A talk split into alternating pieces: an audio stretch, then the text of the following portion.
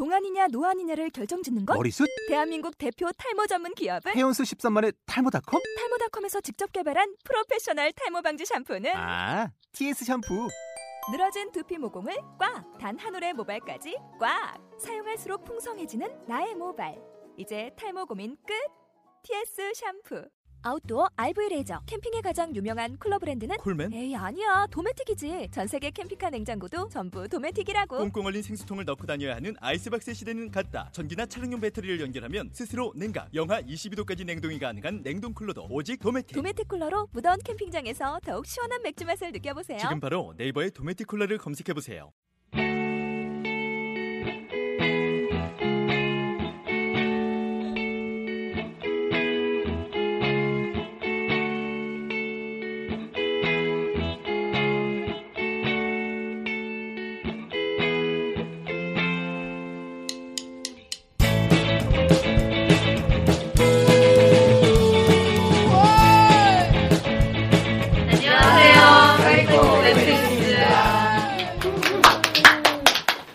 저는 제 어린 홍문기라고 하고요. 그다음 네, 저는 최진희입니다. 네, 저는 진짜 제일 어린 류인경입니다. 네, 전 어리지도 않고 늙지도 않은 박성민입니다. 저는 진짜 어린 홍문기. 아주 제일 진짜 어린 이상하게 요새 나이 먹는 게 그렇게 서러워요. 왜요? 나만 그런가? 삼땡이에요. 나는 별로. 진짜. 어, 갑자기 되게 서러워지기 시작했어. 네. 오빠 왜33 살- 아니에요? 삼땡이라고 지금 그랬잖아요. 뭔 소리야. 3땡, 삼땡이 33. 삼삼. 음, 그게 33이야? 네. 33하네. 나도 서른 살이네. 저 서로 서로 우울하네요. 아, 나는 서럽고 뭐 그런 거는 얼마 전부터 29대부터 시작이 됐던 것 같은데 서럽지 않아. 제일 그 요새 느끼는 거는 제 거 내 나이를 까먹어요. 항상 스물아홉이라 기재하시는데. 이게 오늘 우리가 얘기하게 될 그런 소망적 사고죠. 어, 낙철이 편향에 의한. 근데 본인이 소망하는 대로 그렇게 그렇죠. 나이를 안 먹진 않을 거예요. 오늘 또 주제가 주제가 또 왜 똑똑한 사람이 멍청한 짓을 할까 이거 보면은 멍청해지시죠? 굳이 석사까지 나와가지고 자신의 나이도 못 셀까. 세고 싶지 않으니까. 진짜 서로를 디스하는 일. 석사까지 나와서 현실을 부정하는. 그것도 심리학 석사. 그래서 내가 제일 어려 여기서. 자, 오늘 이야기를 한번 진행해 볼게요.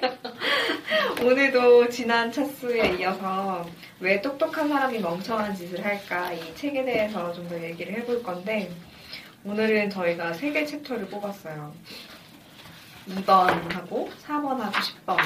그래서 2번하고 4번 챕터 같은 경우는 그 클린턴 전 미국 대통령의 그런 뭐, 뭐라고 설명해? 르윈스키 스캔들. 네. 아 요새 이렇게 직장 생활하면서 하기 힘들지 않네요. 여러분들 그렇지 이해하는 않나. 예. 클린턴의 르윈스키 스캔들에 대해서 음. 클린턴이 그때 대응하던 방식이 굉장히 논란이 많았었는데 그런 행동을 했던 그 저희에는 어떤 것들이 있었는지 이제 사회심리학자들이 분석을 했죠. 그래서 그거에 대해서 이제 2번, 4번 챕터에서 얘기를 하고 있고요. 10번 챕터에서는 제목은 굉장히 매력적이에요. 왜 똑똑한 상사, 음, 관리자가 관리자가 다른 다른 부하. 부하가 없을까, 관리자에게. 갑자기 그표 생각난다. 그표 보신 적 있으세요? 뭐 이렇게. 왜속 가을 깜짝이야. 그 표예요? 네, 그거 있잖아요. 왜 관리자하고 아, 뭐 밑에 직원, 직원 이렇게 표를 만들어 놔가지고 네. 상사가 똑똑할 때와 멍청할 때, 뭐, 아, 나 그 그거 네, 알죠? 그거 알아요. 음. 봤어요? 어, 못 봤어. 봤어요? 제가 일단? 찾아서 보여드릴게요. 그거는 못 상사가 똑똑할 때, 멍청할 때, 아, 부하가 똑똑할 맞아, 때, 맞아, 멍청할 맞아. 때이 네 가지. 경우의 아. 수를 예. 음. 페이스북에서 본거 같아요. 그래서 10번 챕터에 대해서 왜 좋아. 얘기를 네. 하려고 가장 어리다고 주장하는 나이를 먹다 오빠가 뼈가 시려가지고 지금 우리 뭐 밖에서 녹음하는 것도 아닌데 아, 환경 열악해서 못해요. 여튼 세 개 챕터가 다 이렇게 좀 다른 개념을 설명하고 있지만 결론에 가서는 조금 비슷하게 우리가 얘기를 할 수 있을 것 같아요. 네.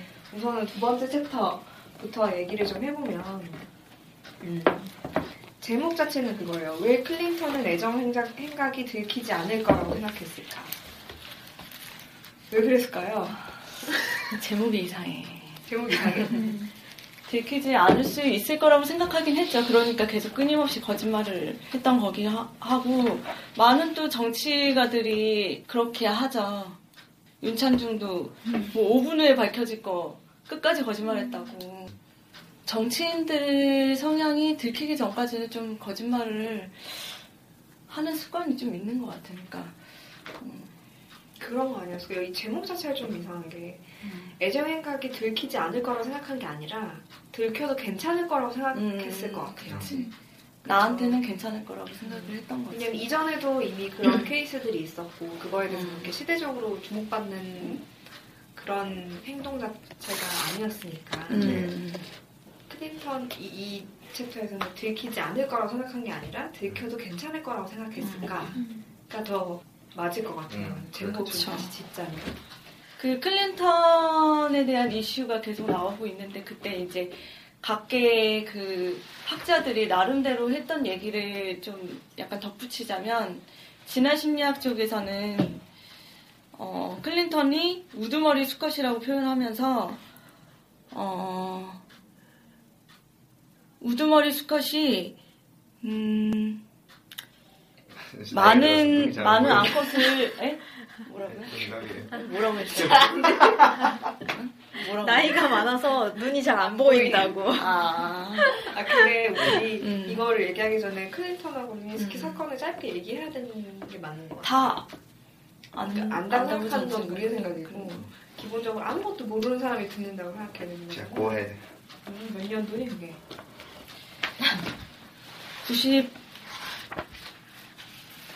98년도 때 일이 98년이에요? 어, 근데 계속 이런 성 스캔들은 계속 있었어요. 92년도 아칸소 주지사 때부터 계속 뭐 제니퍼 플라워스 같은 경우에 계속 자기가 성추행을 당했었다라고 주장을 했었고 뭐 파울라 존스도 대선 때 94년 때 자기가 뭐 성희롱을 당했다라고 주장을 했었고 이제 93년에 첫 번째로 클린턴이 대통령이 되고 이제 96년도에 재선이 성공하면서 그때 이제 일, 일이 일어나기 시작한 거죠 르윈스키 스캔들이. 근데 재선에 성공했을 정도로 굉장히 인기 있는 사람이었는데 어, 1996년, 97년. 사이에 음, 클린턴이 여기 이제 대통령이 재선이 되면서 음, 그 백악관에 들어가서 일을 하던 와중에 음. 루인스키가 인턴이었나요? 르인스키는 그 전에 일어났던 사건. 르인스키 사건은 여기 훨씬 그 전에 일어났던 사건이에요. 그게 갑자기 1900 불러들 1996년, 97년 당시 미국 대통령 빌 클린턴이 모니카 르윈스키 등의 여성들과 이전까지 벌여왔던 그런 성추문이 한꺼번에 폭로된 사건.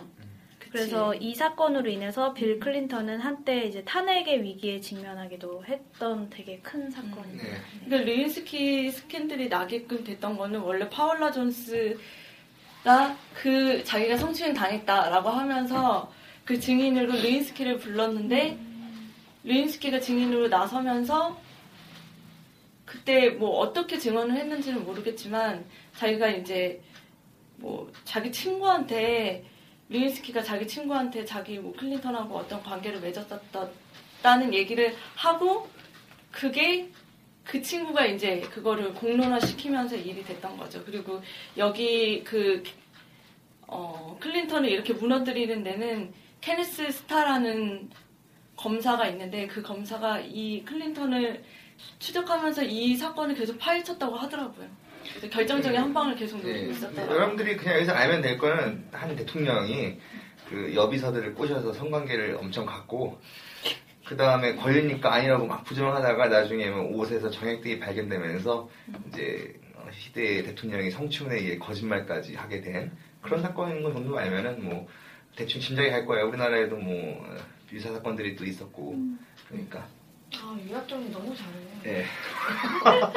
너무 대충해. 좋은 말을 아니 해. 그 정말 아니, 딱 골자만 아, 그 정도만 알면 되잖아요. 맞아요. 그 정도만. 맞아 진짜.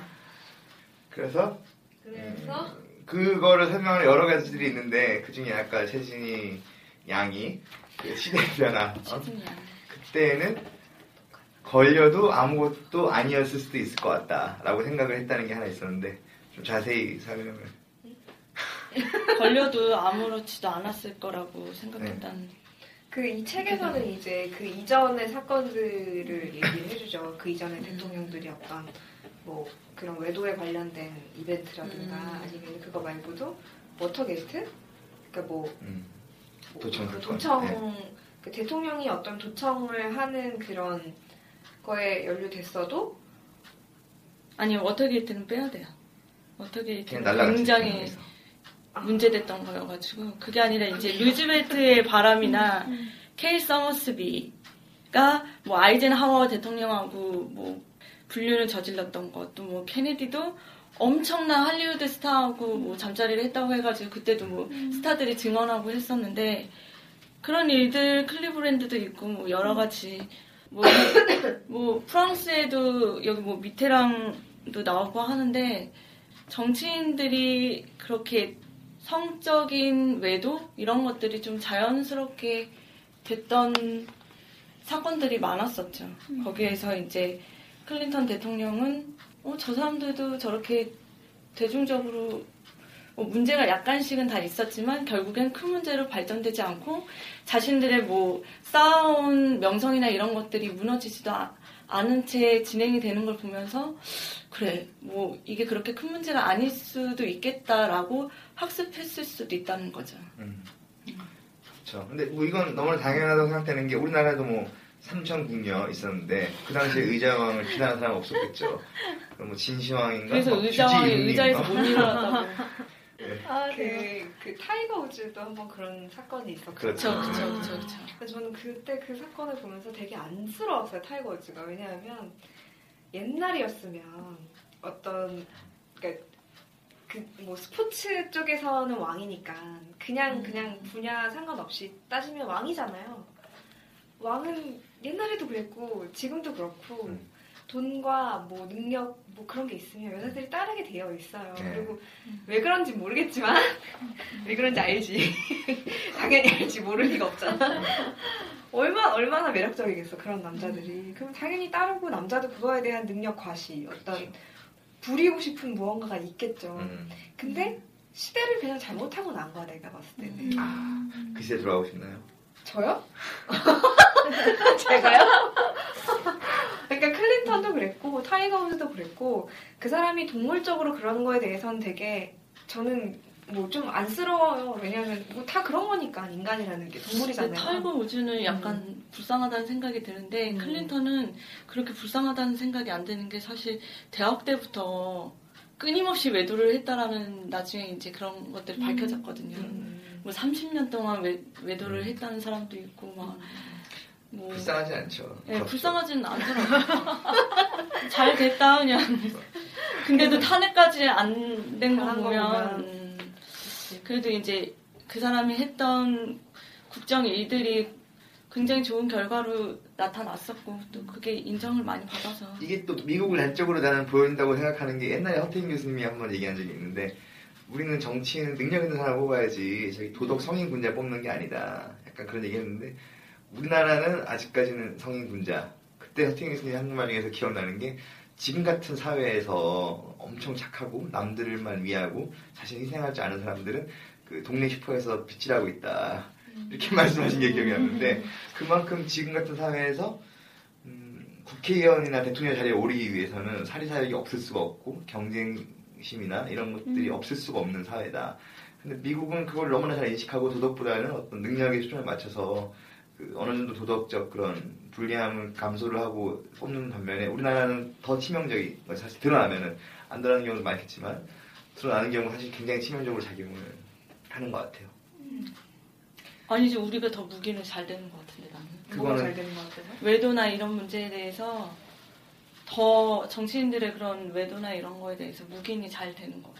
오히려 지금 말씀하셨던 것처럼 정치인이 도덕적인 면에서도 어느 정도 역할을 했으면 좋겠다라고 생각하는 사람 거의 없던데. 그 사람들이 얼마나 굉장히 진취적이고 이런 성향을 가졌을 거라는 걸 우리는 알고 있죠. 다 알고 있지 않나? 그걸. 음, 그러니까 알고 있지만 그냥 기본적인 태도 자체가 다른 예. 것 같아요. 그러니까 우리는 음. 그 사람이 그런 진취적이고 어떤 사리사욕을 탐하고 이런 사람들이 정치를 음. 할 하, 한다고 생각하지만 음. 기본적으로 도덕성이 뒷받침될 거라고 생각을 하지 않나요? 그렇죠. 예, 음. 그, 그런 것 같아요. 강용석도 사실은 그 성추문 발언, 여, 그 아나운서 상대로 아나운서. 그 발언이 결정적인 역할이었고 또 이번에 아, 이름 생각이 안 나는데 검사 국정원 상대로 한 검사도 그 혼외 정 혼외 자식이 발견돼가지고 음, 그것 때문에 또 물러난 사태가 있고 이렇게 어떤 특히 성에 관련돼서는 굉장히 우리나라 아직까지도 엄하죠. 왜냐면 강용석이 사실 그 말을 한 것 자체가 뭐 받아들일 수도 있을 것 같기도 해요. 또 미국에서는 실제로 못 행동을 것게 같은데. 실제로 행동을 한 게 아니잖아요. 어, 아니지. 그런 사적인 말실수 자리에서 한 거고. 한 거가 자체가 예. 우리나라에서 굉장히 큰. 그러니까 얘도 상황을 못 읽은 거지. 어떻게 보면. 네. 근- 그러니까 아나운서 집단이 얼마나 잘 뭉치는지도 사실 몰랐었고 그리고 이게 자기가 말하는 게 이게 어떤 영향이 될지도 몰랐던 거고 그리고 자기 위치에 대한 그런 약간 심취하는 것도 있었고 그런 것들이 딱 돼가지고 사실 미국에서는 오히려 더뭐 우리는 이제 그걸 감정적으로 반응을 하는 거에 더 생각을 많이 해서 그렇지 미국에서도 충분히 이 정도면 뭐 끌어내려야죠. 말 실수한 거 가지고도 사실 정치인들 미국 정치인들도 뭐 목이 날아가고 그러는데 그런가요? 그럼요. 어, 그거 이제 미국이 없어가지고 모르겠네. 어쨌든 너무 이야기 좁혀지니까. 네. 예. 그- 아 제가 아까 그 뭐지 클린턴하고 타이거 우즈 얘기를 했던 이유는 둘 다 둘 다 똑같잖아요 사실 기본 베이스만 보면 근데 둘 둘 둘 다 끝까지 똑같았던 거는 시대의 흐름을 읽지 못한 거야 음. 그쵸 그렇게 높은 위치에 올라간 사람들이 그런 외도를 했을 때 이게 밝혀질 거라고 당연히 밝혀질 수도 있잖아요 그런 가능성에 대해서 알고 있었을 텐데 밝혀졌을 때 그거에 대해서 이마만큼 큰 타격이 돼서 나에게 돌아올 거라고 생각을 못 했던 거죠. 그게 뭐 2챕터든 4챕터든 상관없이 어떤 나와 타인과 네. 그런 환경, 외부 세계의 그런 것들을 고려하는 그런 사고 자체가 좀 부족 했다고 할수 있는 그렇죠. 것 같아요. 그러니까 그거를 굳이 4챕터의 용어를 따지자면 현명하지 못했던 거죠. 근데 약간 더 보충을 하면 클린턴이 계속 이제 방어하는 것들이 나오는데 계속돼서 언론 매스미디어에서도 아, 자기는 그런 거 한 적 없다, 그런 적 없다, 그런 적 없다 계속 거짓말을 하고 나중에 DNA 증거가 나 결정적으로 DNA 증거가 나왔을 때 뭐라고 얘기를 하냐면 성행위 한 건 맞지만 완전한 성관계는 아니었다라고 이상한 말을 하거든요. 어떻게 해석하는 거죠? 어, 성관계를 했지만 예, 남자 입장에서는 충분히 뭔 얘기인지 알겠는데 아니고 뭔 얘기인지 알겠는데 뭐 아. 굳이 거기서 왜 그런 말을 하는지 근데 모르겠지만 그것 때문에 오히려. 더 그 대중들이 그 과정을 통해서 정말 계속 아니라고 하고 계속 거짓말을 했는데 그러니까 진짜냐 아니냐 진짜냐 아니냐 계속 생각하고 있다가 나중에 결정적인 증거까지 나오면서 그때까지도 시원하게 딱 잘못했다는 얘기를 안 하고 그런 식으로 이렇게 말 언변으로 이렇게 넘어가려고 했던 모습을 보면서 좀 많이 그런 면에서는 클린턴이 시대 변화를 계속 못 잊고 있었던 거죠. 그러니까 환경적으로 지금 변하고 있는데 이 사람들이 지금 대중이 굉장히 지금 신경을 쓰고 자기 한마디 한마디에 계속 신경을 쓰고 있는데 지금 어떤 상황으로 이게 가고 있는지 대중들이 지금 인내심이 어디까지 갔는지 그걸 아예 캐치를 못하고 있었던 거죠. 그리고 자기는 끝까지 들키지 않을 거야. 어, 근데 사실 그거는 여러 가지 측면을 봐야 될 것 같아요. 왜냐면은 처음에 이 거짓말을 한 다음에 그 다음에 후속 대책을 어떻게 하냐. 이건 또 많은 심리학적 이론들을 보면은 그렇게 쉽게 사람이 자기 거짓말을 한번 했는데 그걸 갑자기 진실을 말하기도 쉽지 않거든요. 어떻게든 뭔가 말을 맞춰가면서 어, 그쵸. 끝까지 발뺌을 하려고 하는 할 수밖에 없죠. 처음에 이렇게 얘기했으니까. 그래서 그런 거는 꼭 뭐 정보의 한 시대의 흐름보다도 이미 거짓말 한 시점에 음, 어, 저도 그 예. 그 거짓말 시점이 그리고 대통령 시점이 아니라 그 아칸소 주지사 할 때부터 계속 거짓말을 했었고 루인스키도 거기에 계속 연루됐던 그 스캔들에 그 전 스캔들에도 계속 연루됐던 사람이거든요. 그러니까 쉽게 거짓말을 처리할 수는 없었었죠. 네. 음. 다만 이제 다시 가보자면은 그러면 아까 그 진이가 한 얘기, 시대의 흐름, 시대 변화라는 얘기는 어, 이제 했을 때 걸려도 뭐 괜찮겠지라는 약간 그런 거고 애초에 한 행위에 초점을 맞춰보면은 그거는 좀 더 다정하고 연관이 될 것 같아요. 저는 아까 말 잘 들으면 아 저는 사실 클린턴 이 미워요? 나도, 나도 르윈스키 했으면 르윈스키 아니 르윈스키 하면 나 아직도 클린턴 사랑한다 막 이런 사랑하고 어? 있다 르윈스키가? 이 스캔들 이후에 르윈스키는 토크쇼까지 했더만 그걸 일부러 이용했을 수도 있어요. 르윈스키는 이용했을 수도 있지 책도 내고 방송도 타고 엄청 유명해졌잖아요. 살도 빼고 그 다음에는 그래서 어떻게 생각하세요? 네. 다음 챕터로 넘어가죠. 네. 아 그래서 아까 그 진이가 잠깐 얘기했지만 사실 우리가 어떤 행동을 할 때에는 나뿐만이 아니라 내 주변의 타인과 그리고 외부 세계의 어떤 이해의 균형을 맞춰야 되는데 또 이 이해 균- 균형 맞출 때 장기 이 책에 나와 있지만 장기적인 균형과 단기적인 균형을 또 추구해야 되고 이런 것들을 조화롭게 추구할 때 비로소 어, 우리가 봤을 때 도덕적으로 문제가 되지 않고 누구에게나 이득이 될 수 있는 그런 의사결정들을 하게 되는데 사실 많은 경우에 이걸 잘 못하기 때문에 뭐 굳이 클린턴을 예를 들지 않더라도 우리도 마찬가지인 것 같아요. 나와 타인은 추- 나와 타인 내 주변의 사람들까지 생각하지만 어, 전체적인 외부 세계를 배제하고 의사결정을 내리는 경우 뭐 집단 이기주의라든지 그런 것도 얼마든지 있잖아요. 집단 사고 이런 것도 있고 예. 그렇죠.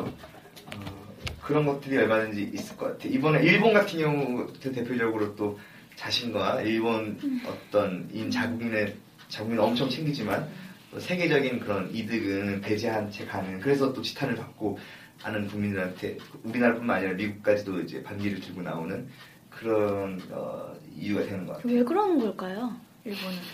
아니 근데 예, 예. 그러니까 저 균형을 못 맞췄기 때문이죠. 여기서 이렇게 너무나 뭐 당연한 것 같기도 하고 사실 제가 볼 때도 그 일본에 대한 정서 자체가 되게 우리가 이해할 수 없이 극단으로 가는 경향이 있잖아요.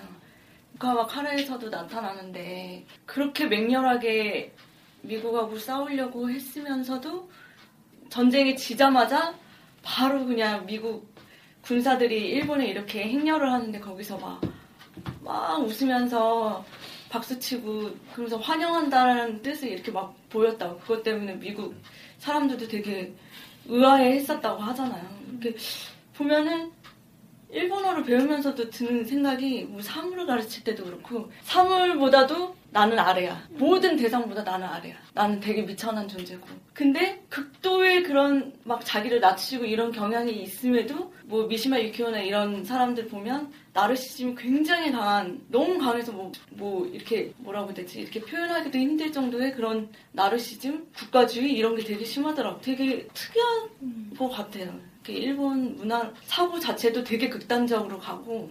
이누미야 요시유키 선배님 생각이 나면서 맞아요. 그분의 연- 연구들이 굉장히 많은 시사점을 주체성, 대상성. 맞아. 또 뭐였죠? 세 번째 개념이 뭐 하나 있었는데? 주체성 대상성. 맞아 이 얘기하면 자율성? 길어지니까 어. 아 되게 하고 싶다 근데 나중에 이거는 나중에 안 써주고 네네네네. 그래서 그래서 어 아까도 얘기했듯이 이제 시대 변화도 있고 또 하나는 그 저는 이게 가장 되게 중요 중요하다고 생각하는데 오늘 하는 얘기 중에서 자신과 그리고 타인과 외부 세계의 균형 그리고 장단기적 이해의 균형을 맞출 때 비로소 현명한 행동을 할 수 있다. 근데 이건 어떤 어 정말 철학적인 얘기고 어, 이건 어떤 의사결정의 방향 그러니까 나뿐만 아니라 모두를 위한 그런 의사결정을 할 수 있다는 방향인 거고 이런 마음가짐과 이런 균형적 사고를 갖고 있음에도 불구하고 어, 또 잘못된 의사결정이나 또 멍청한 행동들은 또 나타나는 것 같아요. 특히 지도자일수록 어, 그런 게 나타날 수 밖에 없는 강한 이유 중에 또 한두 개를 얘기하자면은 그 overconfidence나 뭐 illusion of control 그러니까 뭐 우리나라 말로 하면 근자감 근거 없는 자신감이라든지 아니면은 어, 통- 자기가 모든 걸 통제를 할 수 있다고 하는 그런 착각들이 있는데 제가 읽고 있는 다른 책을 보니까 그 관리자와 관리자가 얼마나 overconfidence를 갖게 되는지 그리고 그게 실질적으로 어떤 의사결정이 일어나는지를 얘기한 재미있는 결과가 있어요. 그 읽어주세요. 보통 어, M&A를 많이 하잖아요. 네. 그러면 이제 CEO들이 의사결정을 최종적으로 하게 될 텐데 그 이 CEO가 아, 일단 기본적으로 미국에서 조사를 했더니 M&A 중에서 85%가 실패를 했다 그러고 15%만 성공했다 그러는 게 있고 평균적으로 그 사들 때 그때 주식 가치의 1.5배를 지불을 한대요. 그러니까 100원 할수 있는데 150원을 지불하고 산다는 거예요, 평균적으로. 그런데 이때 지불하는 금액은 뭐와 상관이 있냐? 그거는 CEO가 과거에 성공한 횟수, 횟수 그리고 CEO가 언론에 등장했던 그런 횟수, 언론에 언론에 찬사를 받던 횟수, 그리고 높은 보수 이런 것들이 인수 금액과 적정 어. 정적 상관이 있다는 거예요. 그 팔리는 회사에 아니죠. 사는 사람, 사는, 사는 회사의 사람. CEO에, 사는 회사의 CEO가 얼마나 언론의 한사를 받아왔냐, 얼마나 과거에 성공 사례가 있냐, 얼마나 동급이 높냐에 따라서 그 그 회사를 살 때 높은 가격을 주고 산다는 거예요. 이 말은 뭐냐면은 내가 이 가격을 줘도 충분히 이만한 어, 아, 돈을 할수 있다. 뽑아낼 수 있다고 자기가 자기 스스로 믿는 거죠. 그러니까 과거에 이런 성공들이 있고 하면 할수록 더 그 자신에 대한 자신감을 얻게 되는 거고 할 수 없이. 그리고 그런 것들은 실질적으로 M&A 가격을 100% 인수할 수 있는데도 불구하고 1.5배라는 무리한 돈을 지불하고 사와서 또 실패로 이어지는 그런 어, 사례들이 나타나는 거거든요. 이게 음, 대표적인 overconfidence 그리고 관리자들이 overconfidence를 받을 수밖에 없는 이유. 과거에 성공이 있으니까 그 자리에 갔을 거 아니에요 그리고 역시 뭐 자신감이라는 건 사실 그냥 생기는 건 정말 아까 얘기한 근자감이고 대부분 이런 식으로 생기는 거죠 자기가 성공해오고 주변에서 계속 자신의 성공을 칭찬해주고 이러면서 음. 자신이 실질적으로 가져야 하는 것보다 더 높은 어, 자신감을 갖는 경우가 많은 것 같아요 그렇죠. 그리고 큰 아주 대형 그 실패가 아닌 이상 자기 포트폴리오에 그걸 올리진 않잖아요. 그러니까 성공한 거 위주로 이렇게 포트폴리오를 형성을 하지. 그리고 그렇게 형성을 해서 외부에도 그렇게 알려주고 성공한 이력대로 이렇게 소통을 하는 거잖아요. 그러니까 뭐 오버 컨피던스가 될 만하죠. 그게 이 10장에 나오는 획득 평양이라는 거와 네. 같은 거죠. 그거랑 어떻게 보면 연결이 될 수도 있겠죠 뭐 저는 굳이 동일하다고 생각하지 않는데 획득 평양은 단지 자신이 M&A를 결정하는 게 있어서 자신의 어떤 의사결정이 미리 있을 거 아니에요. 아, 저 회사 참 매력적이다. 그러면 그때부터 이 회사가 매력적일 것 같은 정보만 끌어오면 그게 획득평양이 되는 거고 오버컴퓨터스는 이제 어, 최종적으로 의사결정을 함에 있어 예를 들어서 다 정보를 수집했더니 이 회사 좀 위험하고 사실 뭐 100억 이상의 가치는 없는데 내가 하면 다를 것이다. 난 할 수 있다. 라고 생각하고 100억에 사들이면은 그건 이제 오버컴퓨터스라고 할 수 있겠죠. 그러면 4챕터로 돌아와서 예. 클린턴이 이제 그 마찬가지로 아까 얘기했던 루인스키 스캔들을 일어나게 했던 그 기저에는 더 이제 뭐 어떤 요인이 있을 거라고 이제 유명한 여기 로버트 스턴버그가 이런 이런 요인이 있을 거다라고 얘기한 부분들이 있거든요. 그게 전지 내가 다 알고 있다. 전능 무엇이든 할 수 있다.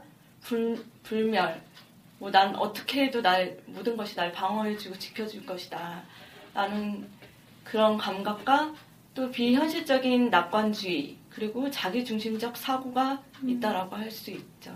여기서 자기 중심적이라는 거에 대해서 정의를 내리고 가야 될 것 같아요. 어, 아마 자기 중심적인 사고, 여기서 얘기하는 그거는 나, 타인, 외부 세계의 장단기적 이해를 균형을 맞춰서 의사결정을 해야 되는데, 여기서 타인하고 외부 세계에 대한 균형을 생각하진 않고, 오로지 나 자신의 이해만을 목적으로 어떤 의사결정을 할 때, 자기 중심적이다 이렇게 정리를 할 수 있을 것 같아요. 지금 이제 나오는 그 전지전능 불면 뭐 이 감각은 이제 리더나 관리자들이 가질 수 있는 우리 같이 이렇게 이게 좋은 어, 일개 종들은 가질 수 없는 감각이죠. 음. 저 위치까지 올라가봐야 가질 수 있을 수도 있어. 아니 근데 아니 근데 저거는 저는 일반인한테 다 있을 수 있다 생각하고 진짜? 그거는 응, 이제 다 있죠. 어, 얼마만큼 강해지냐. 강화되냐의 문제인 것 같아요. 저 아, 극적인 나는- 생각하는 거 아닌 것 같고. 난 아예 다 반대야 나는. 난 아니, 저거에 어. 대한 아예 다 수치가 낮아. 던지셨는 분들. 그렇죠. 근데 기본적으로 저런 게 없으면 사실 살아가기 굉장히 힘들죠. 우울증에 빠지는 일도. 크고. 스스로에 대한 예. 어떤 네. 믿음이나 확신하고 연관된 네. 부분인데 이제 그 경계선이 어디에 있느냐에 따라서 그렇죠. 네. 저게 좋게 작용이 될 수도 있고 성민이 저기 약해서 가끔 이렇게 오락가락 하는 거죠. 내가 오락가락해? 우리가 외부 세계에 영향을 줄 수 있고 네. 우리가 노력할 때 외부 세계가 변화할 수 있다는 믿음을 가져야 정신 상태가 이제 건강하다 이렇게 음. 볼수 있는데 어떻게 보면은 전혀 영향을 미칠 수 없다 컨트롤할 수 없다라고 생각을 하면 굉장히 이 무기력에 빠져 있는 사람이라고. 볼 수 있겠죠. 네, 네. 우울한 사람들이 그런 식으로 네. 생각할 것 같아요. 그러니까 그 좀 이게 어느 정도의 문제일 것 같아요. 음.